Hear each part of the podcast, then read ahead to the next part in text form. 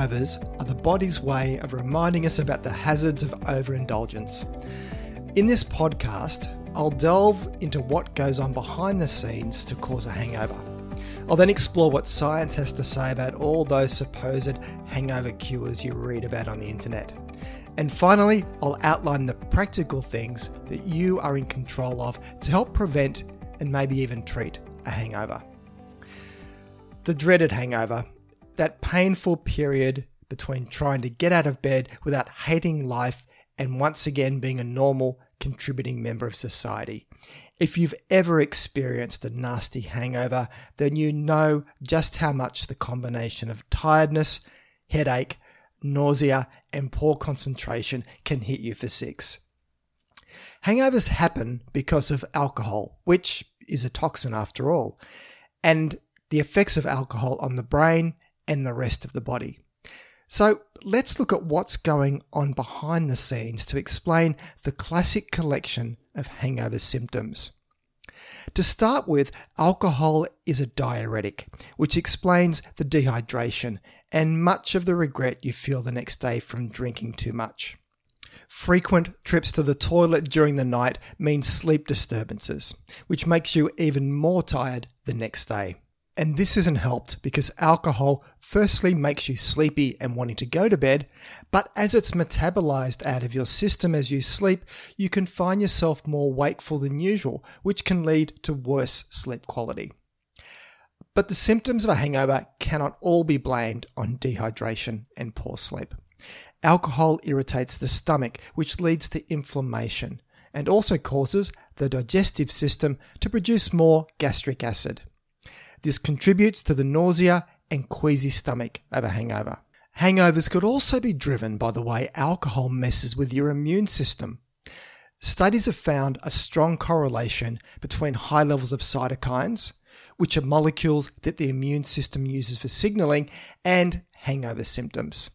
Now, normally the body might use cytokines to trigger a fever of inflammatory responses to battle an infection but it seems that excessive alcohol consumption can also provoke cytokine release, leading to symptoms like muscle aches, fatigue, headaches, or nausea, as well as brain effects like memory loss or irritation. But sadly, it gets worse. When the body metabolizes alcohol, it creates a toxic byproduct called acetaldehyde, which is estimated to be between 10 and 30 times more toxic than alcohol itself. The buildup of acetaldehyde leads to sweating, skin flushing, nausea, vomiting, and headaches. And it seems in people who have a genetic variant in one of the enzymes involved in alcohol metabolism, called aldehyde dehydrogenase 2, they have increased levels of acetaldehyde levels, along with surprisingly face flushing. So these people may get hit with a hangover even worse.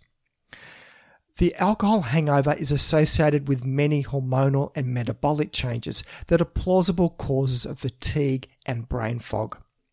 Here, you can see changes in insulin, cortisol, testosterone, aldosterone, and growth hormone. And the effects of alcohol can even spill over into brain neurotransmitters, such as epinephrine or adrenaline, dopamine, serotonin, and the endocannabinoid system, which is responsible for regulating and balancing many processes in the body, including immune responses, communication between cells, appetite, metabolism, memory, and more.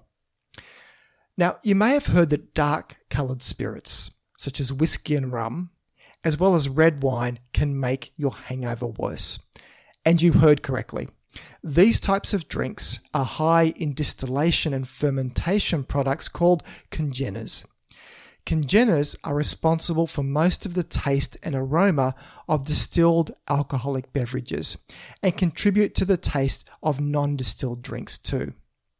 They are also considered a likely culprit to contributing to hangovers. So there could just be something to be said for opting for white wine over red or vodka instead of bourbon. Okay, so that's enough of the hangover science. I'm sure it's probably causing way too many traumatic flashbacks for many of you. So, the big question can you cure it? Let's look at some of the popular options. The greasy breakfast is a popular hangover cure to help put a lining back on your stomach. The benefit the next day, though, is probably more a placebo effect, which, if it makes you feel better, then that's not such a bad thing. With food, though, you get the greatest benefit for your hangover by having it the night before, as food helps to slow down the absorption of alcohol from the stomach. One thing that will certainly help with a hangover is to rehydrate. This is where those popular sports drinks may just help, as they speed up water absorption and replace electrolytes lost through increased urination. Having it before bed may just be a good preventative measure too. But what about a strong cup of coffee? Caffeine will certainly make you more alert, but will do little to help sober you up. A study that looked at the effects of caffeinated versus non caffeinated alcoholic drinks on a simulated driving task and alertness found that caffeine did not improve the effects of alcohol on driving ability or reaction times. And I'll link to this study in the show notes. Then there is the popular hair of the dog, where you attempt to drink yourself out of a hangover. All this does, though, is delay the hangover as your body switches to metabolizing the new alcohol you've just ingested. Once it has done its job, then you're back to square one. And even worse, you've got more byproducts of alcohol metabolism in your system. No foods or supplements are proven to prevent hangovers, or at least supplements that have been tested at least more than once. Yet the internet is full of supposed cures. Ginseng, Japanese raisin tree, prickly pear cactus, Korean pear, and a mixture of pear, green grape, and the Japanese herb Ashitaba have all been tested and have at least one study to support them. But few have been replicated, and more so, they only look at certain aspects of a hangover and are normally tested in a controlled situation, which may not replicate that well to a classic big night out on the beers. And the British Medical Journal has also weighed into the elusive search for a hangover cure with a systematic review of randomized controlled trials, which I'll link to in the show notes. But their comprehensive search for any medical therapy that could prevent or treat a hangover came up with naught. Their conclusion the most effective way to avoid the symptoms of a hangover is to practice either abstinence or moderation. It may not be what you want to hear, but it seems to be the most effective cure we have yet. So, one final question to ponder though is if there could be any health benefits to be gained from the pain that alcohol has caused you. Now, look, the health harms about alcohol are so, so long indeed that I won't go into much detail about those in this podcast. I'll take that as read. You know about those. But every now and then, you see something surface about the health benefits of alcohol. So, is there any truth to this? In fact, a low level of alcohol consumption may offer a small benefit in reducing earlier mortality rates, mostly by offering some degree of protection against coronary heart disease in those with existing risk factors. Alcohol can raise the levels of HDL cholesterol, which is considered the more you know, good or beneficial type of cholesterol, which removes cholesterol from the blood, but that's a very simplistic way of looking at it. But it can also reduce the stickiness of blood and the risk of blood clots forming. Scientists call the observed small health effects of alcohol the J curve effect, where a benefit is seen on earlier mortality with light to moderate amounts of alcohol consumption, and that's one to two drinks per day.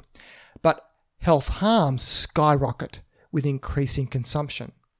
So there is debate if this J curve effect may be from other factors, such as healthier lifestyles of light drinkers, rather than the alcohol itself.